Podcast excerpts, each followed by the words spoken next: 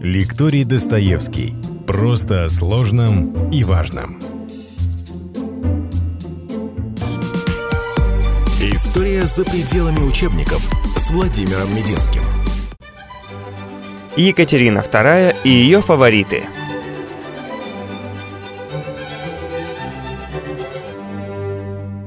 Дорогие друзья, добрый день, дорогие любители истории. Мы возвращаемся после небольшого перерыва к истории Екатерины II. И сегодня поговорим с вами о, наверное, самой скандализированной теме, э, о фаворитах Екатерины. Ну, сразу хочу сказать, что разговор у нас получится не короткий. Почему? Ну, во-первых, прежде всего, знаете, я совершенно э, поражен вашей реакцией на наш небольшой курс рассказов из русской истории. Когда с самого начала мы его запускали, то мне казалось, что больше 20-25 минут слушать монолог о нашей истории мало кому интересно. Для кого же оказалось мое потрясение, когда увидел, что в комментариях и в откликах от вас, которые я стараюсь э, по мере силы времени постоянно читать, подавляющее число слушателей просят, чтобы лекции были не менее 45 минут, а желательно час. Мы даже попросили лекторий Достоевский провести соответствующее голосования. Поэтому, наверное, наш сегодняшний рассказ о фаворитах точно будет не менее часа, а может быть и более, как пойдет. Второе. Хочу поблагодарить вас за огромное внимание к этому лекционному курсу и за естественные живые отклики, которые, честно говоря, всей нашей команде очень а, приятны.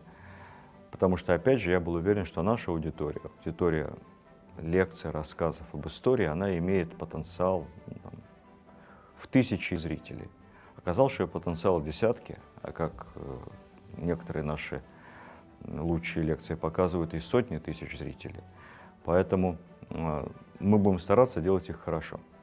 Ну, а теперь о нашей теме, о самой популярной в массовой культуре, самой скандальной стороне правления Екатерины II – приковывающее внимание не столько серьезных ученых, сразу скажу, сколько бульварных СМИ, киносценаристов. Это личная жизнь Екатерины II и фавориты Екатерины. Вообще образ шальной императрицы, такой гулящей, пережил Екатерину и стал элементом исторического фольклора. Этот штамп живет собственной жизнью. Мы не будем углубляться в его изучение. Екатерина всей своей жизнью нарушила огромное количество табу Начнем с того, что она э, обычно сама выбирала себе мужчин. И, по крайней мере, сама делала первый шаг. Это и сейчас кажется удивительным. А в те времена, в XVIII веке, ну, вспомните письмо Татьяны Онегину, когда девушка сама делает первый шаг мужчине, объясняется ему в любви. Это же скандал. Скандал невероятный. Во-вторых, конечно, все, что можно простить мужчине, тяжело простить женщине. Посмотрим на фаворитов французских королей. Сколько у них там было фаворитов? Кто их там считал во, во времена галантного века? Да пожалуйста. Это вообще была характерная черта того времени. Во Франции даже был такой официальный термин, так называлось. Официальная фаворитка короля, практически титул. Вот такая была знаменитая маркиза де Помпадур. Бывали, кстати, случаи похлеще. Например, знакомый нам по фильму «Д'Артаньян и три мушкетера» герцог Бекингем. Он не просто был э, первым министром, он был и лучшим другом, причем иногда говорят, что даже больше, чем просто другом короля Якова, чем не фаворит. Ну, мужчине можно. Когда фавориты у женщины, у императрицы, у правительницы, конечно, мужчинам обидно. Они ищут в этом такую эротическую подоплеку. И, конечно, раздувание всех этих сексуальных историй вокруг фаворитизма – ну, я бы сказал, что такой способ психологической компенсации мужчины. Ну, ему вообще обидно, что женщина им правит, управляет. А Екатерина управляла на протяжении 34 лет. Причем к власти пришла уже в зрелом, сознательном 33-летнем возрасте. Ну, поэтому ну, хочется как-то уязвить. Ну, вот мы и язвим. Ну и, наконец, против Екатерины в части обвинения в фаворитизме избыточном и любви обильности, как ни странно, сказалась и ее демократичность. Екатерина была поразительно обходительным и доступным монархом, не только с ближним кругом. У нее был круг общения невероятный. Она могла разговаривать на равных, интересоваться личной жизнью поваров, истопников, слуг, лакеев, челяди дворовой. Она помнила зачастую, как кого зовут, не забывала делать им маленькие подарки, была очень снисходительна к ним. И множество воспоминаний описывает ну, поразительные истории, когда у Екатерины было, по-моему, два сменных шеф-повара, один из которых готовил хорошо, а второй готовил не очень хорошо и плохо. И работали они как-то там понедельно примерно. И много раз ей говорили, слушайте, ну, смените вы этого повара, он плохо готовит. А что Екатерина с улыбкой говорила? Ничего, мы постимся. У него зато большая семья, как он останется без работы. Вот мы эту неделю пострадаем, зато на следующее насладимся вкусными явствами. За это ее очень любили э, все.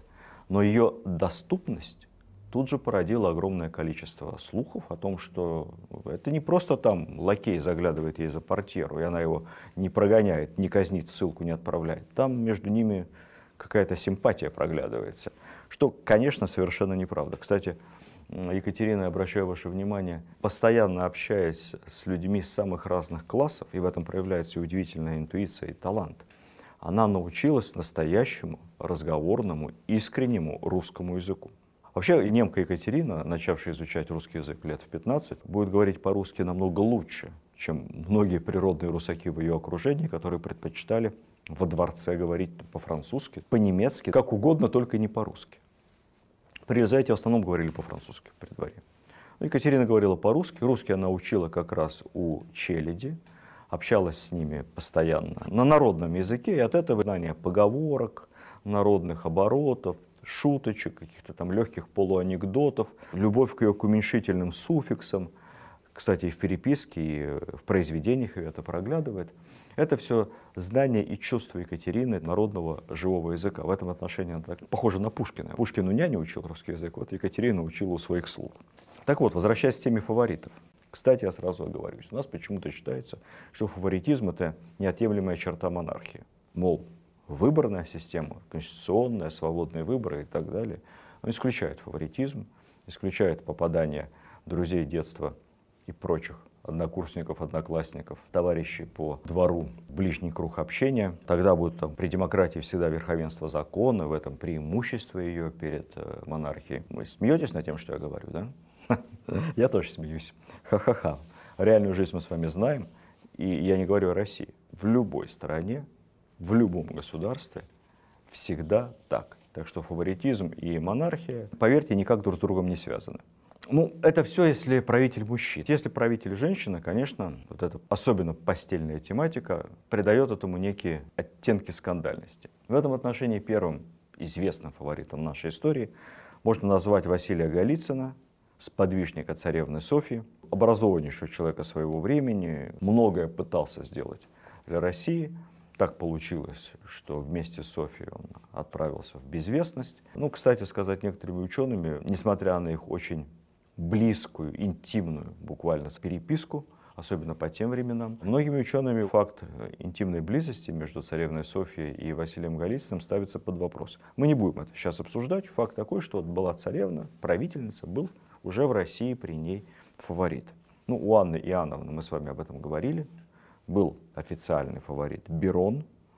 Далее Анна Леопольдовна, которую путают с Анной Иоанновной, либо вообще не знают, кто это такая, но тем не менее, была при троне у нас. И хотя она правила чуть больше года, тоже имела своего фаворита, саксонского посланника Морица Ленара. Я сказал, что она была при троне, потому что Анна Леопольдовна была регеншей при сыне, младенце Иоанне VI, а ее муж, кстати, все это было при ее муже, который жил и здравствовал, э, при этом был одним из первых генералиссимусов России, Антон Ульрих Брауншвейский. Ничего такого он для России не сделал, так что это был такой не настоящий генералиссимус. У веселой императрицы Елизавет фаворитов тоже хватало. Мы знаем из них двух известных. Это Алексей Разумовский, возможно, ее гражданский муж. Ну, и умница Иван Шувалов, о котором мы тоже подробно рассказывали. Но мелькают в воспоминаниях и другие фамилии. Поменьше, чем у Екатерины. Тоже девушка, скажем так, не монахиней была. Ну, а вот уже при Екатерине II фаворитизм становится после смерти ее супруга особенно становится, ну, по сути, почти государственным учреждением. Что бы я здесь хотел отметить? Первое. Не ждите, что здесь у нас рассказ пойдет в духе Sex and the City. Ничего подобного. Поверьте, по нынешним меркам вот по меркам сегодняшней расслабленной морали, ничего такого у Екатерины не было. И вела она себя на протяжении всей своей жизни весьма и весьма целомудренно. Историки путаются в цифрах, потому что, вы понимаете, фавориты не назначались императорскими указами, но в целом за всю ее жизнь можно насчитать достоверно примерно 12 фаворитов. 12. А прожила Екатерина 67 лет. Посчитайте.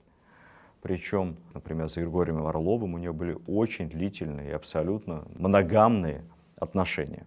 Ну, опять же, то, что мы прощаем Петру Первому, вот Петр Первый в нашем понимании, что у него была какая-то боевая подруга Екатерина, он от нее отвлекался исключительно на борьбу с Карлом и турками, возвращался к Катеринушке домой и был примерным императором, большой семьей. Ну, на самом деле все, что было не так, мы знаем, что число любовниц Петра I не поддается исчислению. Все это общеизвестно.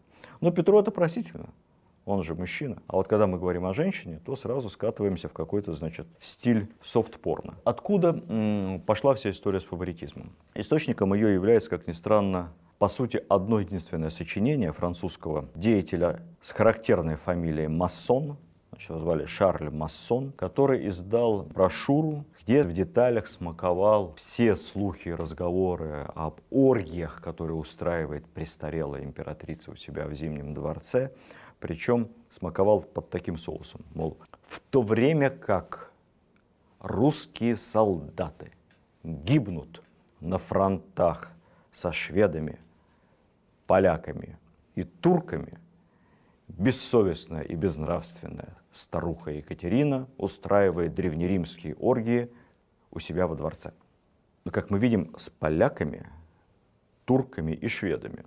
То есть французский деятель детально и скрупулезно перечислил всех союзников Франции, с которыми воевала в этот момент Россия, а Франция была нашим на тот момент главным геополитическим конкурентом. Если бы сейчас, а мы говорили о сочинениях Шарля Масона, мы бы сказали по-простому, ну, это элемент информационной войны. Это совершенно очевидно.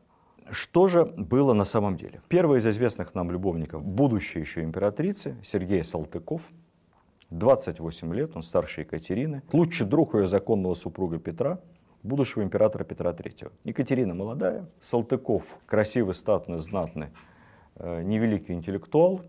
Были слухи о том, что он может быть отец Павла I, ну, слухи эти несправедливые, поэтому он довольно быстро сходит со сцены. В течение двух лет после рождения Павла данные о новых возлюбленных Екатерины в источниках полностью отсутствуют. И в 1756 году в ее жизни появляется молодой красавец, польский аристократ Станислав Понятовский. Примерно ее ровесник на тот момент. Кстати сказать, роман с Понятовским был совсем в духе галантного века, открытым, страстным, с перепиской. Если Павел I с вероятностью 99-99%, конечно, сын Петра III, то вот второй ребенок Екатерины, Анна, она, к сожалению, умерла в младенчестве, с высокой долей вероятности могла быть дочерью Понятовского. По крайней мере, Петр III считал именно так. Она сделает своему возлюбленному царский подарок, в будущем продвинет его, как бы сейчас сказали, на должность короля Польши. Полный титул Понятовского будет звучать «Божией милостью и волей народа король польский, великий князь литовский, русский, прусский, мазовецкий, жемайцкий, киевский, волынский, подольский, подляжский, инфлянский, смоленский, Северский, Черниговский и прочее, прочее, прочее. Но титул короля Польши, как мы понимаем, это одновременно и констатация имеющегося, и воспоминания о далеком прошлом, и надежда на некое светлое будущее. Поэтому, когда мы с вами вздыхаем каждый раз, когда смотрим на карту Российской империи, говорим, Господи, какую же страну мы потеряли? Ну, представьте, что себе испытывают польские патриоты, а им как тяжело прочитайте титул. В общем, э, Понятовский был единственным иностранцем, кстати, среди всех любовников немки Екатерины. Все остальные были природными русаками или малорусами. Пару слов о посмертной судьбе Понятовского. Я напомню, что похоронен он был в Петербурге, в храме Святой Екатерины. Однако, спустя почти 150 лет, в 1938 году, Польша обратилась к руководству Советского Союза с просьбой передать ей останки Понятовского. Руководство СССР ответило согласием. Прах короля был вывезен в Польшу и захоронен 35 километрах от Бреста, там, где ранее находилось родовое поместье Понятовских. Это территория Западной Белоруссии, которая по итогам Второй мировой войны вернулась в состав СССР. Польское правительство неугомонное снова обратилось, теперь уже к Горбачеву, с просьбой опять перезахоронить прах Понятовского, на этот раз в Варшаве. И снова советская сторона ответила согласием. Так что вот с тех пор прах Станислава Понятовского находится в храме в Варшаве. Ну а тогда э, Понятовский в силу ряда политических обстоятельств был вынужден покинуть Екатерину, и она осталась одна. И через некоторое время встретила одного из двух, я бы сказал, главных мужчин своей жизни, красавца, героя, рубаху парня Григория Орлова. Говорят, что в первый раз она увидела его из окна. Григорий Орлов был таким завидным женихом, то не обратить на него внимания было тяжело.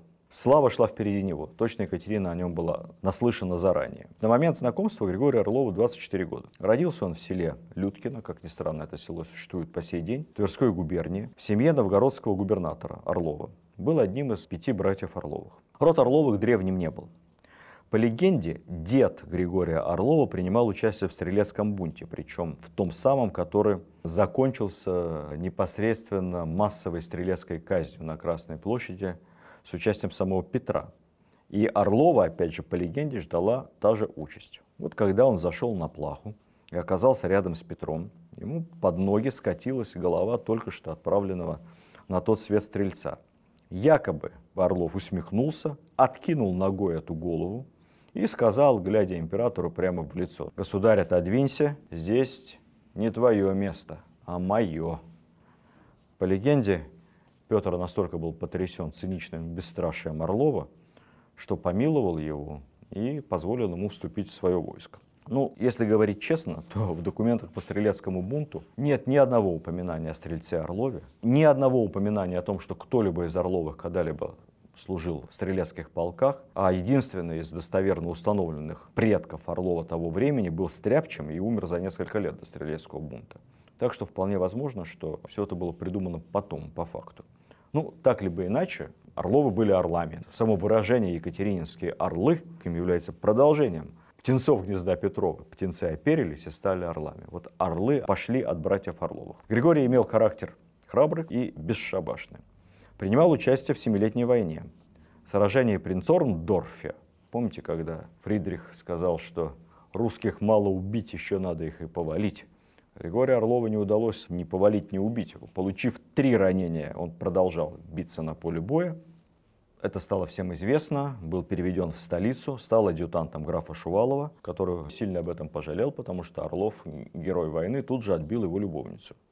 В общем, стал кумиром гвардейской молодежи, и слава Дон Жуана и храбреца Орлова опережала.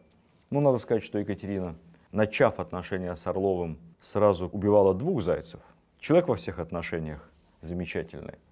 Ну и все-таки пять братьев, из них четверо в гвардейских полках. Очень популярны. И таким образом она получала серьезную поддержку э, через них в гвардейских частях.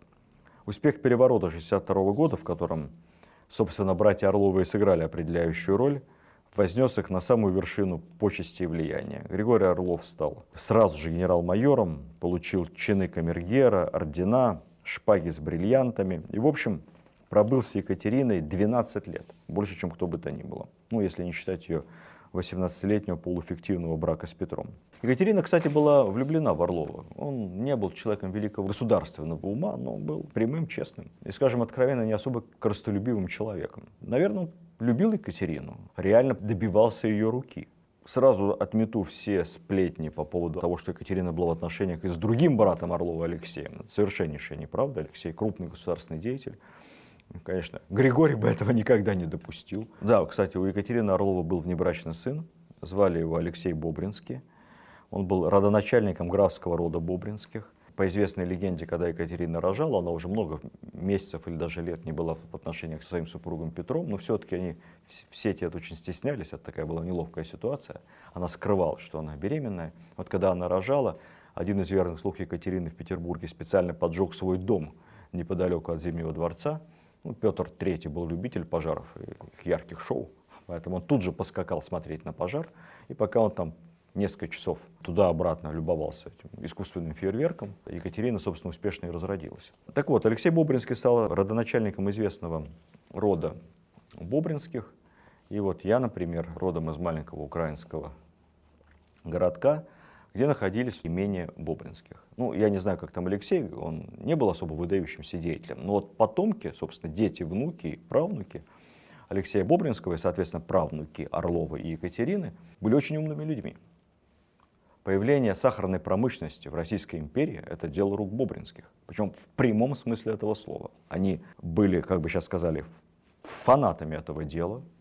Они придумали разведение сахарной свеклы на Украине, покупали инженеров, покупали производство, открывали по всей Малороссии сахарные заводы, были крупнейшими производителями сахара и смежной продукции – они привезли в Россию массу изобретений и поддерживали изобретателей инженеров, вообще поддерживали образование в Малороссии. Современные продвинутые предприниматели, даром что графы. Моя бабушка была директором школы старинной, которая базировалась в здании дореволюционной гимназии. Как-то там в послевоенные годы затеяли делать ремонт. Тут были проблемы с системой отопления, надо было разломать одну стену, чтобы найти заложенные в эту стену трубы.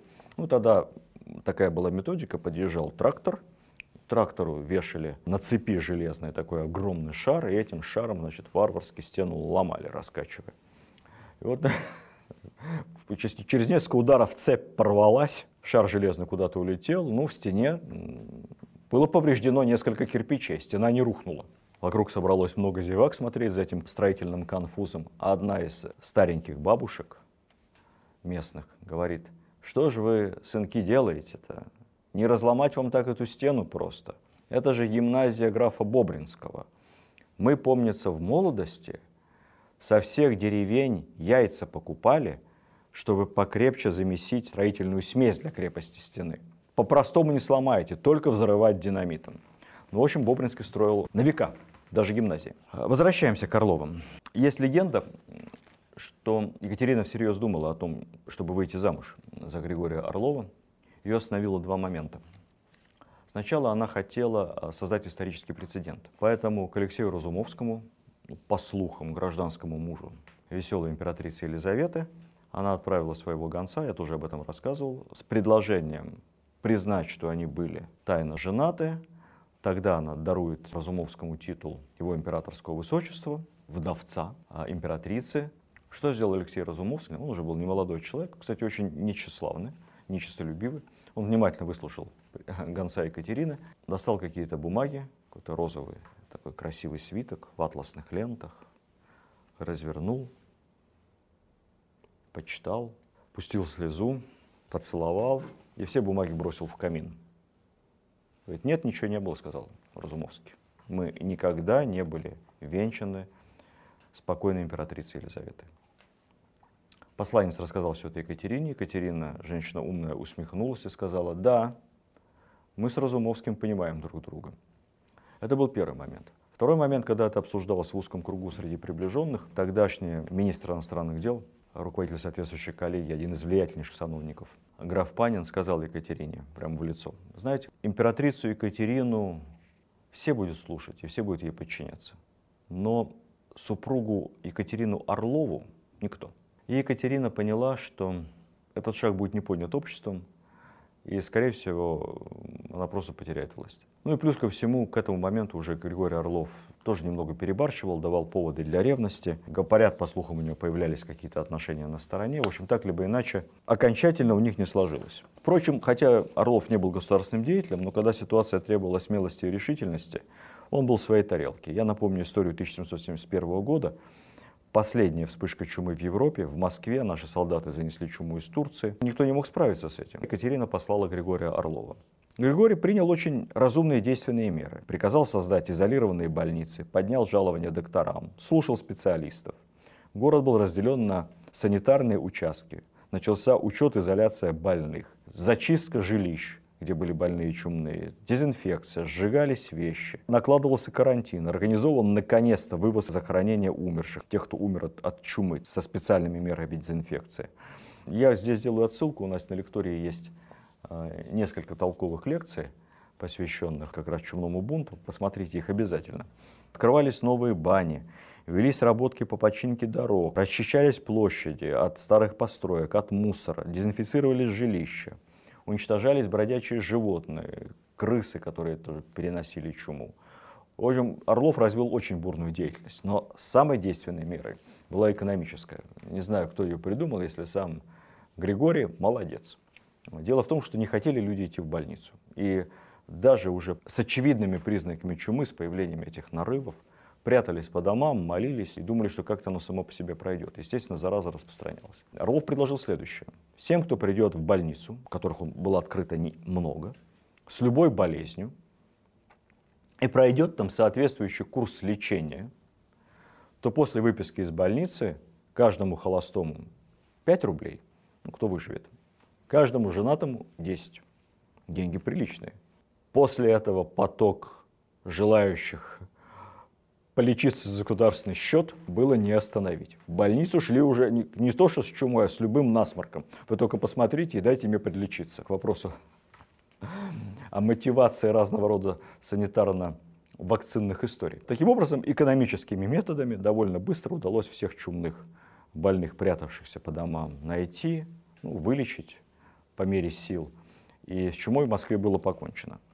Екатерина так обрадовалась, что ее возлюбленный совершил что-то такое серьезное не на поле брани, а в деле административного государственного управления, что даже возвела ему специальную арку, триумфальную, так называемые Орловские ворота, по возвращении из Москвы, на которых было написано «Орловым от беды избавлена Москва». Ну, а также щедро его наградила. Ну, однако к тому времени их отношения медленно неуклонно шли на убыль. Как я сказал, у Орлова параллельно, по слухам, были любовницы. Екатерине, по слухам, об этом доносили. Орлов вышел из фавора и после этого уже большую часть времени стал проводить за границей. Ну, рассказывая его о дальнейшей жизни. В возрасте 43 лет Орлов наконец-то женился. Женился на своей 18-летней кузине. Женился по любви. Но, к сожалению, брак счастливым не оказался. Через несколько лет его молодая жена умерла от чехотки. И вот тут с бесстрашным офицером что-то произошло. Богатырь Орлов помутился рассудком. Английский посол писал в 1782 году о болезни Орлова. Печальное положение князя Орлова, который возвратился сюда в состоянии полного умопомешательства, глубоко опечалило Екатерину. Она категорически воспретила употреблять для излечения его жестокие меры. Мы понимаем, как тогда лечили сумасшествие. И не допускает и мысли о том, чтобы запереть его в одиночестве надеяться на исцеление методами кротости. Однако состояние князя Орлова, бессмысленные его речи, трогают государыню до слез. Иногда ей приходится выслушивать самые тягостные слова. Несколько дней назад он вдруг выкрикнул, что это угрызение совести лишили его рассудка, и что участие в одном весьма давнем деле навлекло на него праведный суд небес. Может быть, и Григорий раскаивался за некоторые свои поступки во время переворота 62 года.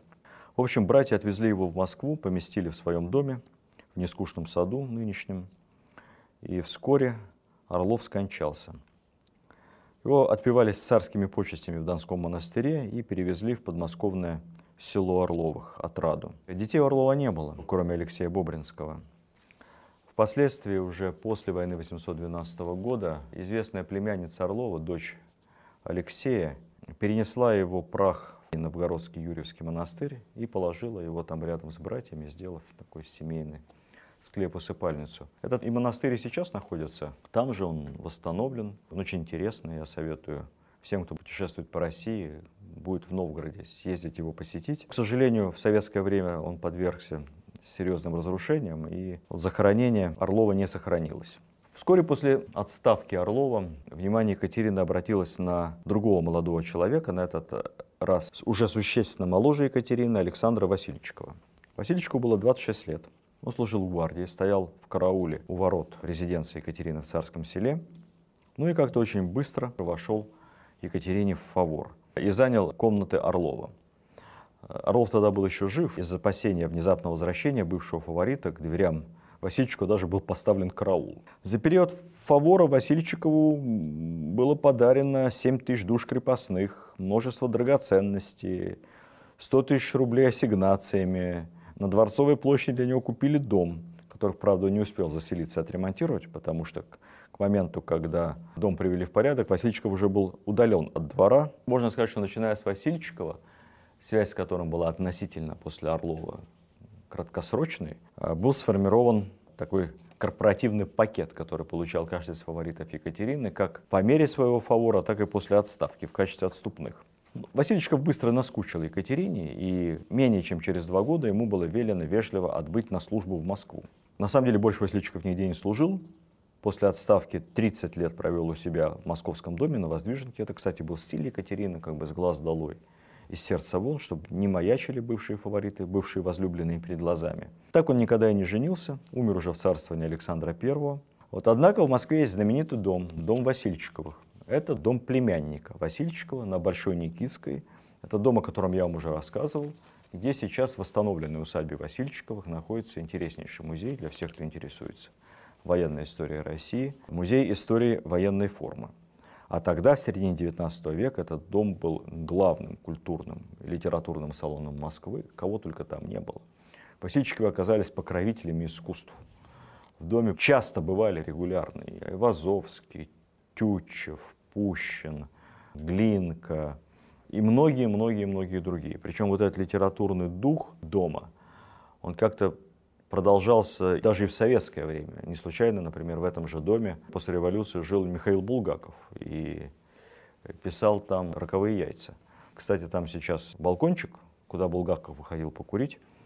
И есть один из такой весьма остроумный памятник Михаилу Булгакову. Зайдите, посмотрите.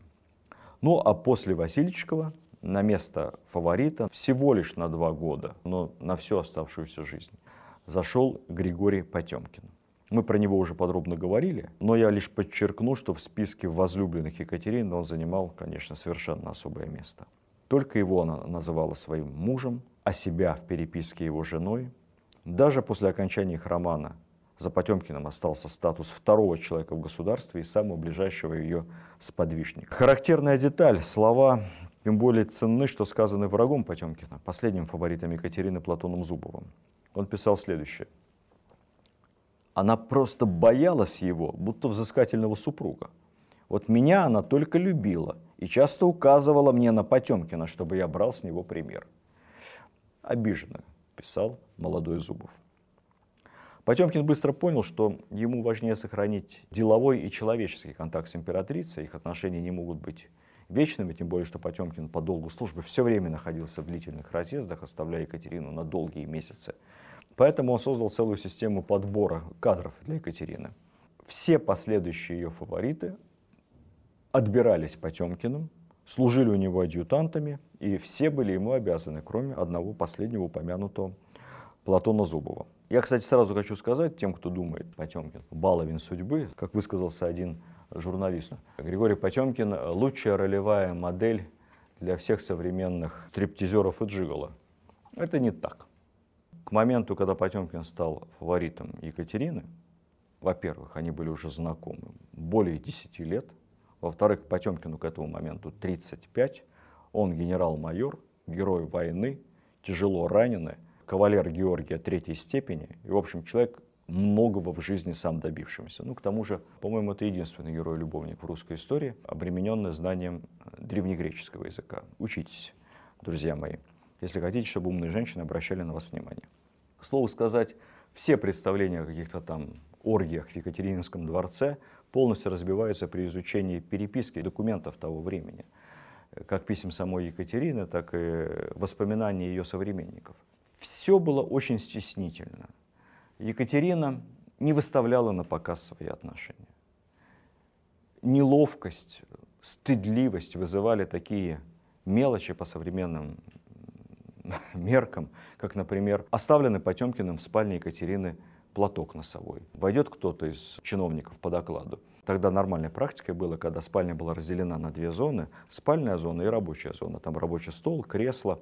И вот кто-то войдет в спальню и видит какую-то брошенную Потемкиным вещь на кровати. Екатерина страшно этого смущалась и как-то это пыталась загородить и убрать. Ну или, например, у Екатерины были любимые собачки. У нее было много домашних животных, которые испытывали к ней тягу, как к доброму человеку. И вот, увидев Потемкина, при людях собачки начинали прыгать на него, облизывать. Это тоже вызывало страшную неловкость. Их отгоняли, Потемкин этого смущался. В общем, это были совершенно нормальные человеческие отношения. Никакой показухи, все как-то застенчиво. Екатерина писала Потемкину, вот я была направлялась к тебе, хотела с тобой провести время – но у тебя в приемной стоял твой слуга, и я подумал, что неловко будет, если он увидит, как я захожу к тебе в покое. В общем, я ушла. Кстати сказать, Потемкин был единственный из фаворитов Екатерины, который не получил тех самых отступных, как Васильчиков и как последующие фавориты. Ну, собственно, ему ничего не надо было, он и так был богатейшим, влиятельнейшим и давно уже не считавшим денег на личные нужды человеком, совершенно не жадным, как я рассказывал в лекции о Потемкине, к которой я вас отсылаю много тратившим на государственные армейские нужды из личных средств. Многие мемуаристы именуют Потемкина фаворит-аншеф, то есть главный фаворит. А остальных, которые были после него, унтер-фаворитами, младшими фаворитами. Большой роли они в русской истории все не сыграли, поэтому я о них рассказывать подробно не буду. Скажем так, кратко перечислю. С одной лишь отсылкой о том, что отношения с Екатериной это были особые отношения. Потемкин подбирал фаворитов по простому принципу. Они должны быть, естественно, красавцами. Екатерина была женщина со вкусом. Как правило, это гвардейцы военные. Второе. Они должны быть невеликого особенно ума, чтобы не конкурировали с самим Потемкиным. При этом они должны быть вежливыми, культурными и иметь хотя бы какое-то представление о приличиях, потому что Екатерину раздражали люди малообразованные. У самой Екатерины ум был совершенно мужской. И она сама себе признавалась, что она думает зачастую как мужчина. Это проявлялось во многих ее личных привычках. Ну, например, в Германии, где она выросла, скакать на лошади девочкам считалось неприличным. Ездили степенно, боком. Ну, примерно и так же было в России. Но когда Екатерина приехала в Россию, она специально выучилась ездить верхом по-мужски. Елизавета это не одобряла, поэтому она заказала себе специальное седло, такое двойного назначения. Выезжала от дворца, садясь на лошадь боком, потом перекидывала ногу, пересаживалась и дальше скакала уже по-человечески, ну, как делают профессиональные наездницы. Она даже впоследствии разработала специальное платье женское, которое было бы удобно, комфортно и э, прилично для верховой езды по-мужски. Говоря о мундирном платье, вообще это очень интересная история. Екатерина завоевала огромные симпатии среди гвардейцев, введя моду, э, она и сама его часто одевала, и своих статс-дам э, к этому приучала, введя моду на особое военизированное мундирное платье, которое они одевали по военным праздникам, в честь побед, либо когда посещали войска. Это были э, особого покроя женские платья в цветах парадные формы гвардейцев того времени. Ну, представьте себе, что сейчас бы дамы появлялись в воинских частях, в женских платьях, но ровно той же колористики и, самое главное, того же стиля, что и парадная форма современных военных. Это очень стило, конечно, гвардейцам. Екатерина выглядела в этом платье замечательно. Э, вот, кстати, в том же доме Васильчиковых можно посмотреть на образец подобного мундирного платья. Это уникальная совершенно вещь. Можно понять, какие формы были у Екатерины, там примерно в возрасте 50 лет. Она очень гордилась целым рядом привычек своих, которые были как бы свойственны мужчинам. Ну, например, Екатерина пила кофе пила его много. У нее была особая диета, мы об этом поговорим в последней лекции. Но вообще кофе это был мужской напиток. В английские кофейни того времени женщин просто не пускали. Екатерина пила кофе и пила очень-очень крепкий, без сахара, без сладости. Далее, а, Екатерина не курила, не курила, в отличие от Екатерины I, например, которая чадила страшно. И отсылаю вас к предыдущей лекции. Возможно, что и было одной из причин ее ранней смерти. Но Екатерина нюхала табак. Это тоже мужская привычка. Повсюду были у нее табакерки во всех комнатах. Вот она отнюхала этот табак. Обращаю ваше внимание на следующее. Табак она брала всегда только левой рукой. Почему?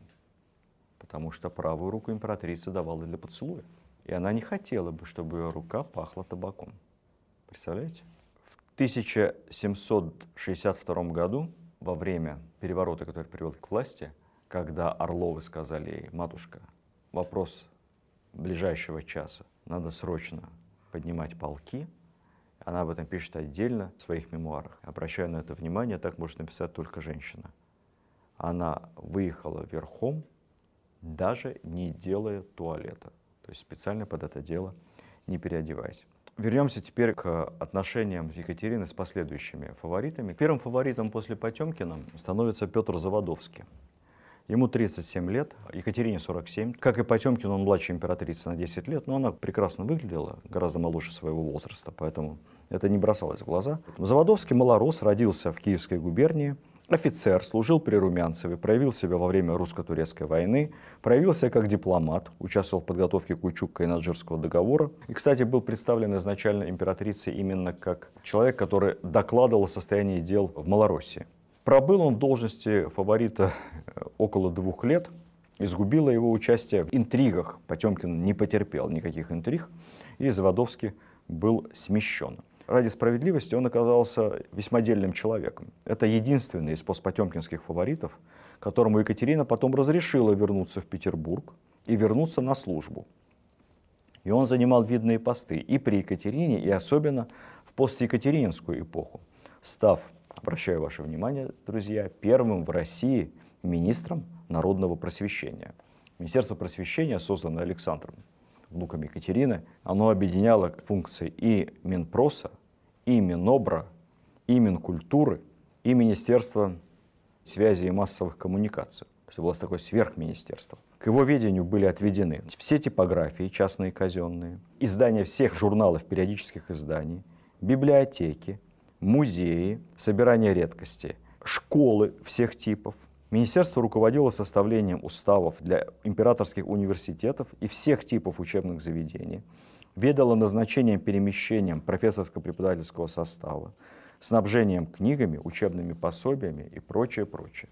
В ведение министерства отходила Императорская академия наук. С определенного момента все учебные заведения вообще всех типов, кроме военных и церковных. Именно при Заводовском появились массовые народные школы, в уездах уездные училища, в губерниях гимназии.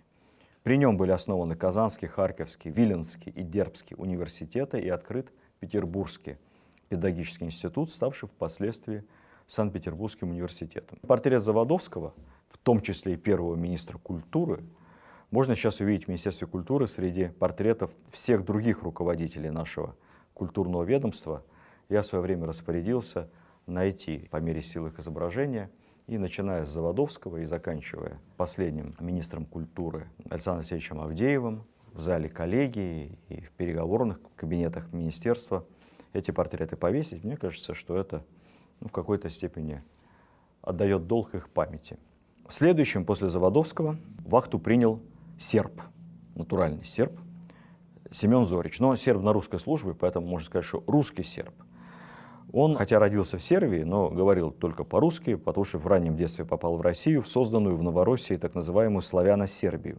Это военно-поселенческий проект, аналогичный новой Сербии, о котором я вам рассказывал в предыдущих лекциях. Храбрый солдат, храбро воевал, попал в плен, потом после плена вернулся. Классический такой гусар со вспыльчивым характером. Но опять умудрился поругаться с Потемкиным, что-то ему там каких-то дерзостей наговорил, был смещен и с полагающимися отступными выслан из Петербурга. Кстати, последующая жизнь Зорича тоже весьма характерна. Он был страстным картежником, и это даже нашло отражение у Пушкина, почитайте, в «Пиковой даме». Его пристрастие к картам отмечала императрица. Кстати сказать, э, за ней тоже такой грешок водился, она очень любила играть в карты. Но Екатерина поразительная женщина. Она играла в карты всегда на деньги, всегда на очень мизерные ставки и очень любила проигрывать. Вот. Большая редкость. А Зорич после отставки, конечно, со своей картежной игрой запутался в долгах, в конец разорился, уехал на территорию современной Белоруссии, в город Шклов, и он сделал одно доброе дело. Он основал там на свои, видимо, последние средства Шкловское училище, которое впоследствии стало основой первого московского кадетского корпуса, существующего и по сей день. Так что можно сказать, что Зорич стоял у истоков кадетского образования. Все время сегодня отсылаю вас к усадьбе Васильчиковых, видно такой день. Вот там сейчас замечательная выставка о первых кадетах и первых суворовцев. Тоже сходите, посмотрите. Наверное, мы там найдем что-то интересное и про Зорича. Следующим фаворитом стал некто Иван Римский-Корсаков, уже существенно моложе Екатерины, на 25 лет. Тоже из числа потемкинских адъютантов. Потемкин вообще подбирал еще и своих земляков из Смоленской губернии. Этот тоже откуда-то из-под Смоленска, попался ему на глаза. Вежливый, красивый, серьезными способностями не обладал. Очень хотел выглядеть культурным, потому что требования такие предъявлялись. Есть анекдот про то, как римский Корсаков, попав в фавор, решил создать себе солидную библиотеку и отправил книготорговцам за оптовой закупкой своего управляющего для формирования библиотеки. Когда управляющий спросил его, ваше превосходительство, какие книги покупать изволите? Он сказал, ну, мне так, значит, значит библиотека большая у него по площади. Значит, вот, вот чтобы на полках внизу должны быть книги побольше, а на полках наверху книги поменьше. Вот, исходя из этого тех задания, библиотека была сформирована. Хотя с точки зрения эргономики, наверное, это разумно. Внизу должны быть книги потяжелее, а наверху, если залезать по лестнице, полегче. Случай римского Корсака пролился недолго. Императрица застала его в объятиях своей подруги. И вот с этого момента, кстати, и началось. Екатерина старела, в ней все больше проявлялось э, стремление догнать уходящую молодость. А ее молодые юные фавориты изменяли ей с молодыми девушками, после чего получали, естественно, расчет. После римского Корсакова был еще один хороший парень. Вот, вот он ей, кстати, не изменял, Александр Ланской, совсем молоденький, 22 года, на 29 лет моложе Екатерины. Екатерина относилась к нему как к сыну. Она его воспитывала, она его учила. Его тоже подобрал Потемкин, тоже офицер, тоже из Смоленской губернии. Вот он под руководством Потемкина Екатерины стал проявлять интерес к наукам, по настоянию императрицы изучал философию, иностранные языки. Кстати сказать, отказывался от чинов, наград и орденов, большая редкость по тем временам, и не участвовал ни в каких интригах. Всем нравился. Ну, одна проблема, не отличался крепким здоровьем. Плюс ко всему, каким-то образом Ланской экспериментировал с алкогольными коктейлями. То есть не, не пил, как полагается, чистое вино, а какие-то мешал коктейли. Вот у него была такая странная страсть. Еще не было коктейлей в этих жутких банках. Я не знаю, сейчас их, по-моему, вроде как запретили если не запретили, то зря. Давно еще в Госдуме хотели это сделать. Но вот он домешался с этими коктейлями, подорвал себе иммунитет, сильно простудился, заболел, сгорел буквально, умер. Их э, отношения с Екатериной длились 4 года. Это был долгий роман. Екатерина была безутешна, впала в страшную депрессию, долго и искренне о нем горевала. Впоследствии еще несколько фамилий упоминается мимолетом в списке екатеринских фаворитов – я не буду о них долго рассказывать. Это и Мордвинов, в будущем очень известный э, государственный деятель, очень талантливый человек. И вообще у Екатерины, видимо, был все-таки нюх на потенциально умных молодых людей. Не всегда, правда. Мордвинова потом декабристы хотели сделать министром в случае успеха своего переворота. Это был большой либерал и большая умница. Еще не земляк и дальний родственник и адъютант Потемкина. Тоже поймали его с фрейлиной Екатерины, дали ему после этого отставку. Ну, кстати сказать, Екатерина относилась к этому весьма снисходительно. Она понимала, что она уже не такова, как была в 30-40. Она прощала своих молодых любовников, она прощала им измены, она, да, она давала им отставки, просила их уехать в Москву, никого не наказывала. Это не Петр Первый. Помните, что он сделал с любовником своей бывшей отставленной супруги. Потом был еще некто Миклашевский и по слухам, может быть, может быть, хотя не доказано, тот самый герой войны 812 года Михаил Милорадович, убитый декабристами на Сенатской площади. Все они были довольно одинаковы, молоды, приятны, в разной степени перспективны. Екатерина, конечно, страдала от одиночества, нормальной семьи у нее не было.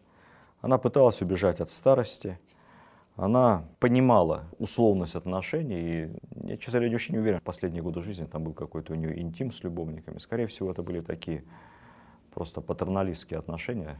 Несколько слов о последнем фаворите, Платоне Зубове. Отношения с ним были долгими, почти 7 лет. Так уж получилось, что после Екатерины женщин на русском престоле не было, ну, соответственно, не было и фаворитов. Поэтому тот самый Платон Зубов стал не просто последним фаворитом Екатерины, э, но и вообще последним фаворитом всея Руси. Это был первый фаворит, не отобранный Потемкиным, не его бывший адъютант. Он из семьи небогатого дворянина, у него были четверо братьев. По свидетельствам современников, довольно образованный молодой человек, приятный, хорошо воспитанный. Гвардеец, естественно, неплохо играл на скрипке. Служба в гвардии дохода не приносила, это была вещь всегда затратная. Поэтому будущий фаворит подрабатывал совсем не по-дворянски. Он за деньги играл квартеты на скрипке. Да.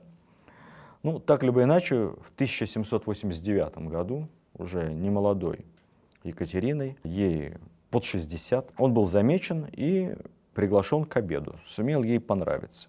Далее было стремительное возвышение, И поначалу Потемкин не видел Зубове никакой угрозы, находился с семьей, большой семьей Зубовых в весьма добрых отношениях, но как-то постепенно с Зубовыми он поссорился. И, как вы помните, предпринимал недюжинные усилия для того, чтобы разорвать отношения Платона Зубова с императрицей. Он говорил, я не успокоюсь, пока не вырву этот больной зуб, э, утверждал Потемкин. Зубов, в свою очередь, страшно ревновал Потемкина как государственного деятеля и очень хотел тоже себя проявить на этом поприще. Уже после смерти Потемкина Зубов собрал все возможные должности, до которых только смог додуматься. Не выезжая из Петербурга, не выходя из Зимнего, он стал генерал-губернатором Новороссии, а потом еще, уже в последний год жизни Екатерины, и командующим Черноморским флотом. Заводовский, бывший фаворит, тот самый, который станет будущим руководителем Министерства просвещения, писал, цитирую, «Зубов из всех сил мучит себя над бумагами, не имея ни ума, ни способности. Он прилежен, он довольно понятен, но без опытности его посредственные дарования лишены всякого успеха. Суворов так вообще открыто говорил, хотя Суворов и был родственником Зубова через дочь. Дочь Суворова вышла замуж за брата фаворита. Но Суворов говорил, что любые приказания Платона Зубова вызывают у него, как у военачальника, просто смех. При этом Зубов, считая себя родственником Суворова, праве на фамильярность.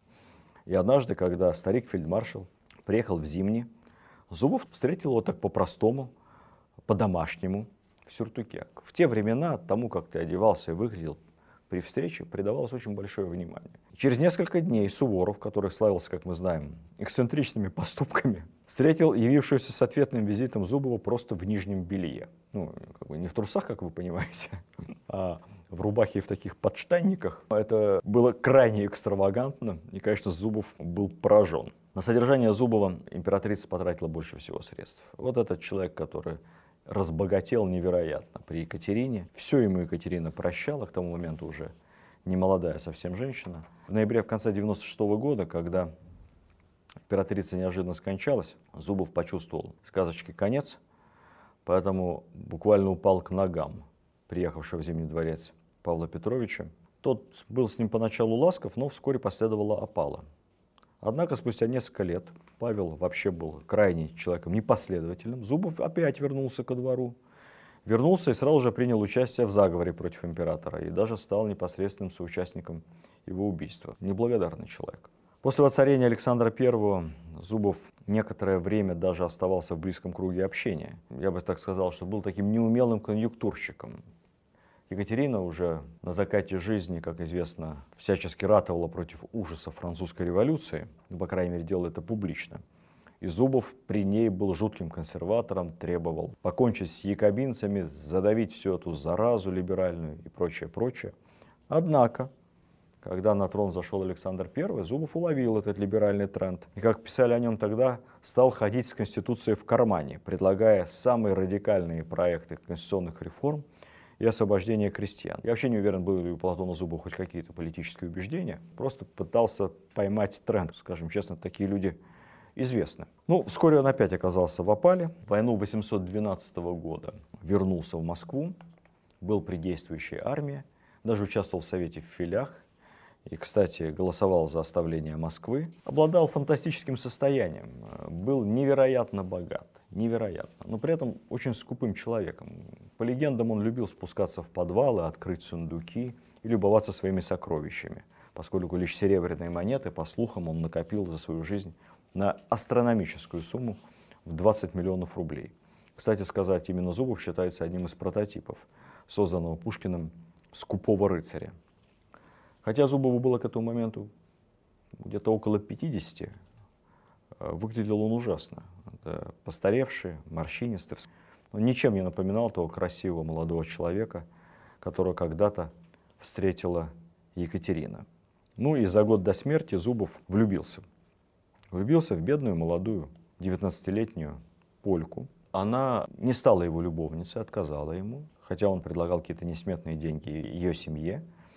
Ну и вот мать этой польки настояла только женитьба. И вот он действительно женился да, беспреданницы совершеннейший, без в ребро. Но если он и был счастлив с молодой женой, то недолго, потому что вскоре после свадьбы на 55-м году жизни скончался. В общем, бессмысленная, бестолковая получилась у Платона Зубова жизнь. Подведем итоги. Я скажу, что у фаворитов незавидная участь. В глазах потомков э, они их всегда осуждают. Вообще при смене правителя происходит то, что называется ротация элит, смена ближнего круга и, как правило, э, шельмование людей, отстраненных от власти. А уж фавориты -то подаются этому шельмованию в первую очередь. Кто бы он ни был, как, какие бы реальные заслуги у них не были перед государством, всех их называют стяжателями денег и славы, лукавыми фаворитами, э, людьми беспринципными, которые там, имитировали любовь и прочее, прочее. Это не всегда справедливо. Еще раз скажу, Екатерина относилась к ним совершенно искренне. Никаких параллельных романов у нее ни с кем не было. Отношения со многими фаворитами длились очень долго. Ну, Зубов 7 лет, Григорий Орлов 12 лет, с Потемкиным ну, практически всю жизнь, Ланской 4 года. К минусам можно отнести, пожалуй, только то, что в случае с Екатериной этот фаворитизм был очень затратным государственным институтом. Она э, не жалела на них денег, потратила на фаворитов, как посчитали историки, астрономическую сумму в 92 миллиона рублей за все годы своего правления. А это, в общем, больше годового дохода империи. Сумма огромная. Кроме этого, я скажу еще то, что фаворитизм отрицательно действовал на нравы того общества. Ну, кстати, и сейчас, и во всех странах происходит то же самое. Когда люди видят, что кого-то приближают в юном возрасте к власти, не за какие-то особые заслуги, а вот попал в случай по тем либо иным обстоятельствам, приглянулся правителю, ну, да не в интимном смысле, а просто понравился. И вот он совершает эти гигантские карьерные скачки. Конечно, представьте себе, что могли думать боевые офицеры, дворяне, покрытые шрамами, ранами, прошедшие через самые жестокие военные кампании. Что они могли думать про Платона Зубова? Как продавец лавки с кабинных изделий, увешан боевыми орденами, собрал все возможные чины и награды, ни разу не побывав на войне, вообще ни в одном бою. Конечно, это деморализация общества и вещь нехорошая. Но еще раз скажу, так, увы, было и до Екатерины, так, увы, было и после Екатерины, и боюсь я, что так будет всегда и во все времена. Когда у мужчины фавориты рядом с ним, ну, естественно, я не об интимном смысле говорю, а в смысле близкие соратники, приближенные, то мужчине прощается многое. Говорят, ну да, это его команда единомышленников. Да, он верен друзьям детства – он не предает партнеров из прошлого, не зазнается, э, не, не гордится. А когда такие же близкие люди у женщины, ну, мы понимаем, тут наша мужская гордость говорит обратное. Ни тем они заработали славу чины. Поэтому тоже эта тема такая непростая. По-человечески отношения Екатерины, повторюсь, с фаворитами были самыми теплыми. И она искренне окружала каждого из них заботой, стараясь вступить в серьезные долгие отношения. Про всякие, вот я еще расскажу, переходные случаи, там, одноночные свидания. Про это много легенд и басен, типа как у Шарля Масона, но нет совершенно никаких доказательств. Ну, если мы говорим с вами о том, что Екатерина гений пиара, то в случае с ее фаворитами она стала жертвой черного пиара, поскольку раздули эту тему невероятно. Я бы отметил здесь еще один момент. Екатерина не была мстительна ни разу ни в каком смысле. Ни один из потерявших фавор – любовников Екатерины, даже тех, кто ей изменял, никогда не подвергался опале. Каждый получал отступные, каждый имел возможность устроить свою жизнь самостоятельно и свободно. В реалиях XVIII века, в реалиях абсолютной монархии, личные пристрастия – это важнейший фактор политики. Историки вообще слишком много интересовались, на мой взгляд, тем, чем занималась Екатерина по ночам, в то время как гораздо важнее для истории то, что она делала днем – и Екатерина для нас в первую очередь, конечно, государственный деятель. Да, у нее были человеческие слабости. Да, с возрастом эти слабости становились все более заметными. Да, она была увлекающимся человеком. Ну, конечно, никогда не было никакой шальной императрицей. Вот эта вот неловкость всегда сквозила э, у литераторов, писателей, у поэтов, когда они писали Екатерине. Вспомните стихи Пушкина. «Старушка милая жила, приятно и немного блудно, Вольтеру первый друг была, наказ писала, флоты жгла и умерла, садясь на судно. Насчет блудно не согласны. Умерла, садясь на судно. Правда. Инсульт ее действительно схватил в ванной комнате. Я не буду здесь рассказывать историю, что судном Екатерины служил бывший трон польских королей. Есть и такая версия. Дело в другом. Дело в том, что, конечно, ее смерть в 67 лет, в очень преклонном возрасте, ну, была лишена какого-то героического аскетизма, как у Петра Первого. Наводнение, спасал моряков, горожан, заболел. Но она была не такой трагичной смерть, как ее последующих у сына и внуков, и правнуков. Она была простой. Типичная смерть интеллектуала. Удар, инсульт, потеря сознания. Умерла спустя какое-то время, так в сознание не приходя. А в том, что это произошло в ванной комнате, наверное, тоже определенная ирония истории. Екатерина всегда с большой иронией относилась к себе.